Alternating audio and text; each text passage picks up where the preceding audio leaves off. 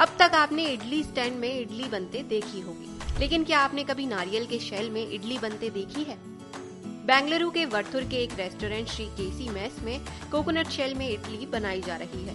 Video में देखा जा सकता है कि सबसे पहले मशीन की मदद से शेल के अंदर से नारियल निकाला गया। इसके बाद कोकोनट शेल में बैटर भरकर स्टीम किया गया। इसके बाद ऊपर से घी और मसाला डाला, बस इडली तैयार है। इसे सांबर और चटनी के साथ सर्व किया गया।